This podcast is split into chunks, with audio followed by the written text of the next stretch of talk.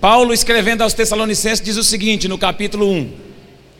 Se você não tiver Bíblia, acompanhe aqui na tela. Verso 2: Sempre damos graças a Deus por todos vós, mencionando-vos em nossas orações e sem cessar, recordando-nos diante do nosso Deus e Pai da operosidade da vossa fé a abnegação do vosso amor e da firmeza da vossa esperança em nosso Senhor Jesus Cristo.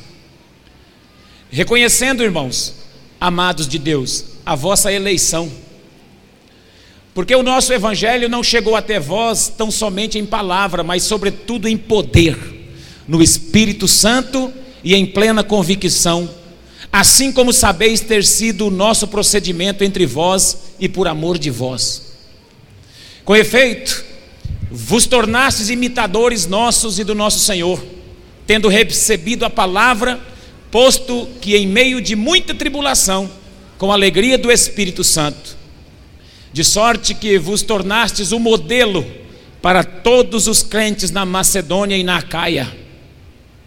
Porque de vós repercutiu a palavra do Senhor, não só na Macedônia e Acaia, mas também por toda parte se divulgou a vossa fé para com Deus, a tal ponto de não termos necessidade de acrescentar coisa alguma. Pois eles mesmos, no tocante a nós, proclamam que repercussão teve o nosso ingresso no vosso meio, e como deixando os ídolos, vos convertestes a Deus para servirdes ao Deus vivo e verdadeiro. Continua.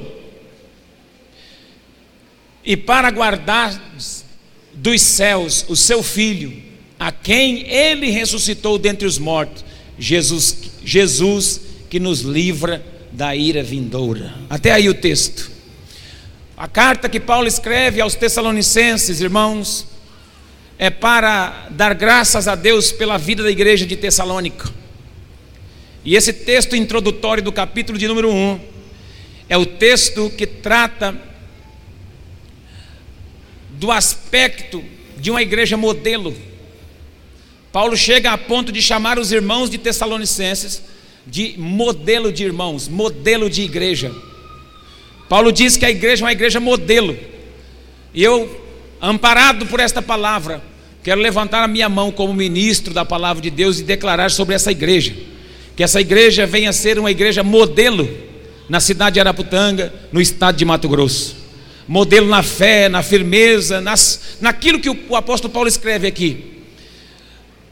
Modelo de, de andar com Deus. Então, Paulo simplesmente escreve e agradece a Deus pela vida dessa igreja. Uma igreja que serve de exemplo, uma igreja que serve a cidade, uma igreja que serve na sua geração, uma igreja que conhece a sua geração, um povo que sabe a necessidade da sua geração, que abraça a sua geração. Nós não somos só uma comunidade, irmãos. Nós não somos simplesmente uma comunidade que vive em função de congregar um grupo.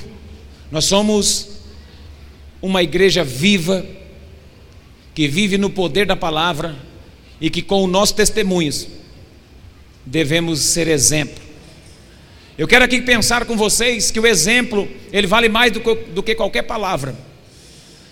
Porque tem muito, muitas pessoas que falam muito, mas vive pouco aquilo que fala. E o exemplo vale mais do que aquilo que falamos. E se eu falo e não faço aquilo que falo, eu sou hipócrita. E se eu falo e não cumpro aquilo que disse, sou um, um hipócrita, um religioso. Então a Bíblia, ela é prática. E o apóstolo Paulo está agradecendo a uma igreja prática, a uma igreja que opera na fé, uma igreja que tem muitas alegrias a dar ao seu líder. E ao escrever, Paulo menciona alguns princípios o que fizeram com que essa igreja se tornasse modelo para Deus e modelo para o apóstolo Paulo.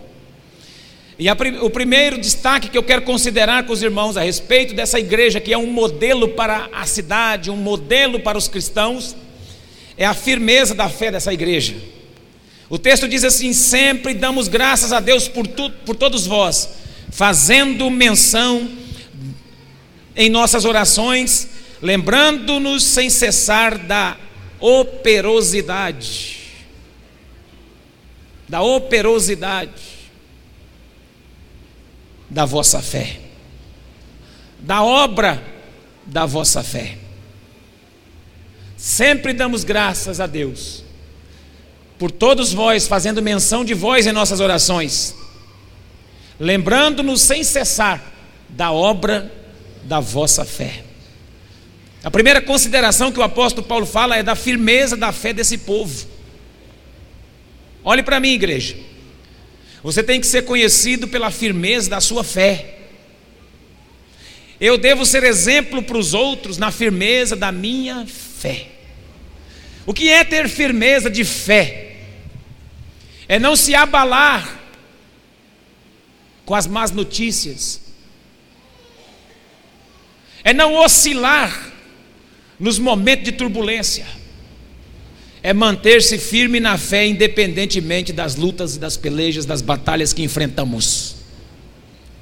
Eu sei que você enfrentou muitas delas esse ano, mas você está aqui, mas você está vencendo Agora existem pessoas que passaram por algumas turbulências esse ano, que não estão aqui mais, que já perderam a fé, já abandonaram a esperança, não guardaram a sua fé.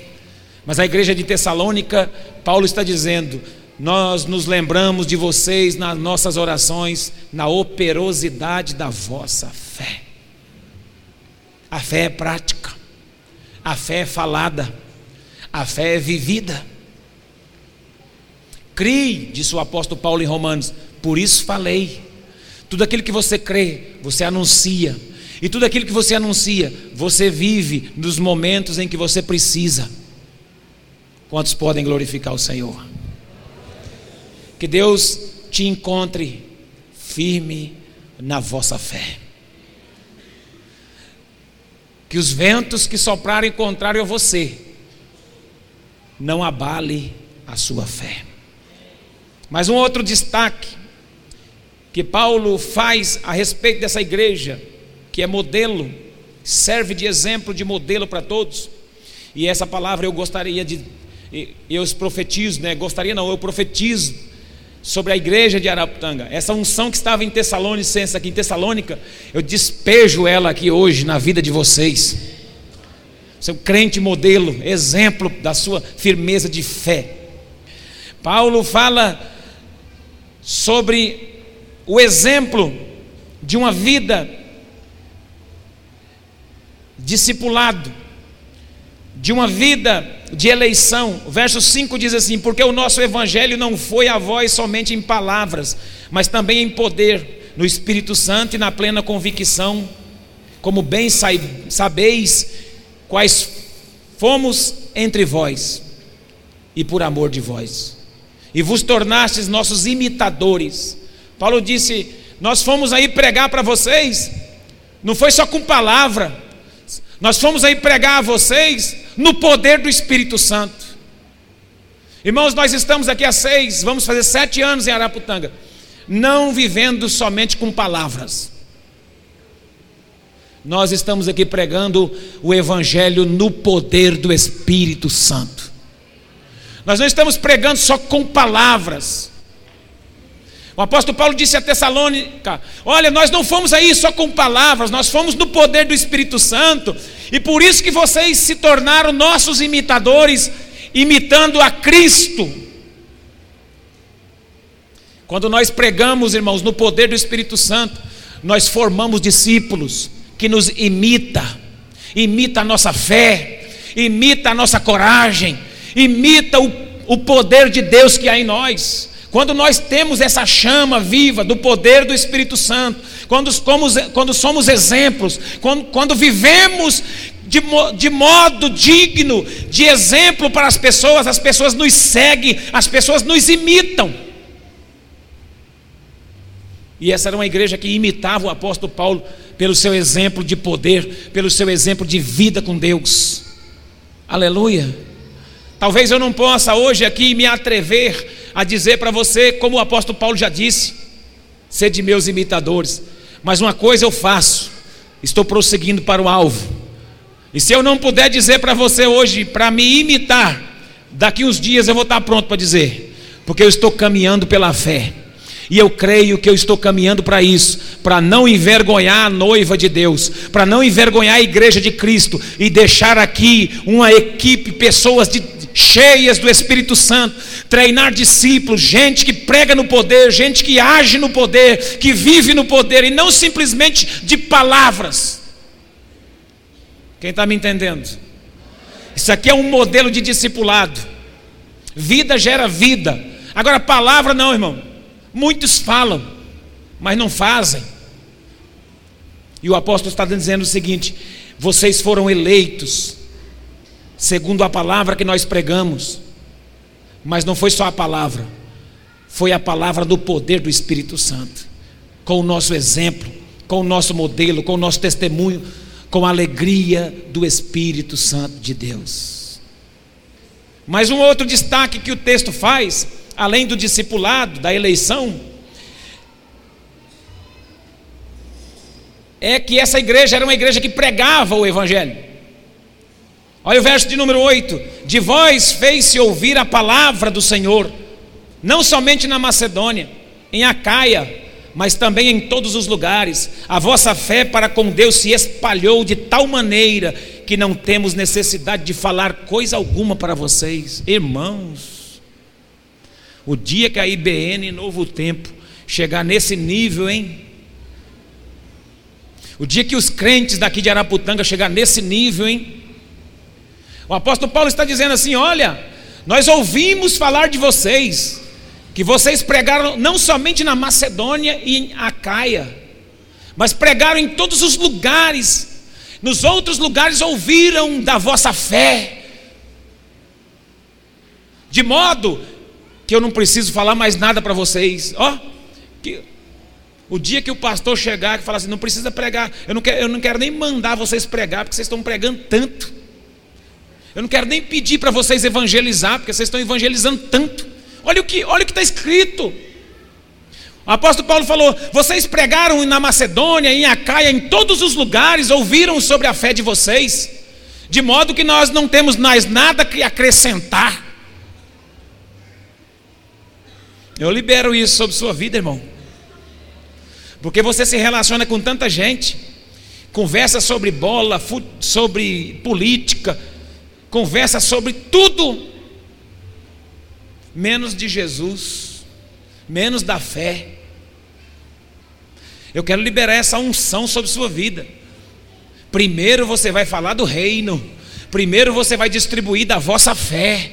Primeiro você vai causar com a vossa fé, depois você faz outras coisas, mas em primeiro lugar é o reino, é a vossa fé, amém? Você recebe essa palavra para você evangelizar, crescer, expandir em 2019, a ponto do pastor chegar aqui e falar: Ó, oh, vocês estão de parabéns, não acrescento mais nada, vocês estão de parabéns, está ganhando muita gente. Será que eu vou chegar esse dia, hein? Essa igreja é modelo. Tessalônica. Mas, em último lugar, o destaque que eu faço está no verso de número 10.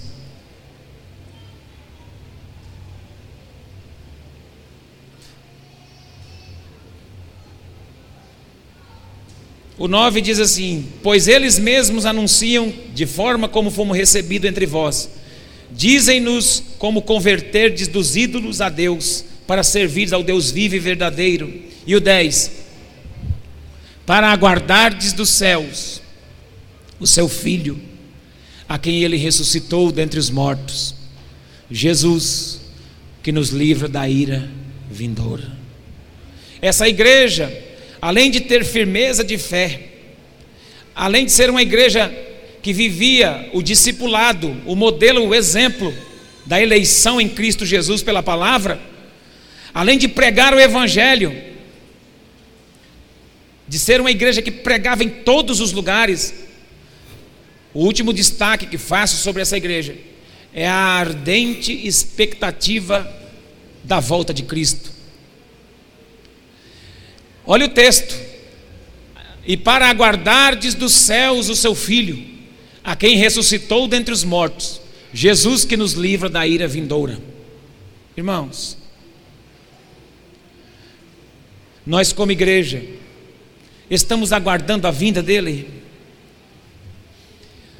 Há uma marca na igreja de Tessalônica, uma ardente expectativa da volta de Jesus. Havia no peito, no coração daquela igreja, daqueles irmãos, uma ardente expectativa da vinda de Cristo. Eles estavam ansiosos, eles estavam com o coração acelerados, eles aguardavam com expectativa a volta de Jesus. E eu faço uma pergunta para essa igreja aqui em Araputanga: qual é a sua expectativa na volta de Cristo? Ou você vive como ele nunca fosse voltar?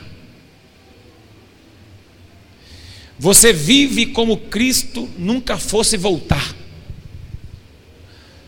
Como eu, como eu sei que uma pessoa tem uma expectativa ardente no seu coração pela vinda de Jesus? Quando ela fala muito sobre o assunto, quando ela prega sobre o assunto, quando ela vive sobre esse assunto. Porque quando a pessoa não fala da vinda de Jesus, ela não crê nisso, ela não acha que isso é importante. Ela crê mais nas coisas terrenas do que nas coisas do alto. Mas eu quero lhe avisar: Jesus está voltando, e em nosso coração deve haver uma ardente expectativa pela sua vinda. A qualquer momento o rei voltará. A qualquer momento ouvirá um brado nas, no, nas alturas. O rei está voltando. E essa igreja, há dois mil anos atrás, há dois mil anos atrás, essa igreja de Tessalônica já tinha uma ardente expectativa no seu coração pela volta de Jesus. Nós estamos dois mil anos na frente dela e às vezes estamos dormindo espiritualmente, pensando que Jesus não volta. Jesus está às portas. E essa é uma grande verdade que nós não podemos mudar. Devemos estar prontos, devemos estar preparados, devemos ser modelos, exemplos, exemplo da fé, exemplo na pregação, exemplo no discipulado, na eleição, no cuidado no exemplo para com os outros e exemplo na ardente expectativa da volta de Jesus. Se Jesus voltar agora, você vai ou você fica? Se Jesus voltar hoje, se hoje for o seu último culto, você está pronto para subir? Você está pronto para subir? Vai deixar tudo para trás? Ou você quer ganhar mais dinheiro? Ou você quer trabalhar mais ainda? Se Jesus não voltar, irmão, nós temos que estar servindo de modelo. Enquanto ele não volta. Mas depois que ele volta, temos que estar pronto na hora que ele voltar. Temos que nutrir, manter uma ardente expectativa dentro de nós que ele vai voltar a qualquer momento. Ele vai voltar a qualquer momento. Talvez ele volte e não dê tempo a gente terminar aqui a construção. Vai ficar. Talvez ele volte essa madrugada. Talvez ele volte amanhã. Talvez Jesus volte o mês que vem. Uma coisa eu sei: ele voltará. Ele voltará. Ele voltará. Vamos ficar de pé para nós orarmos a Deus.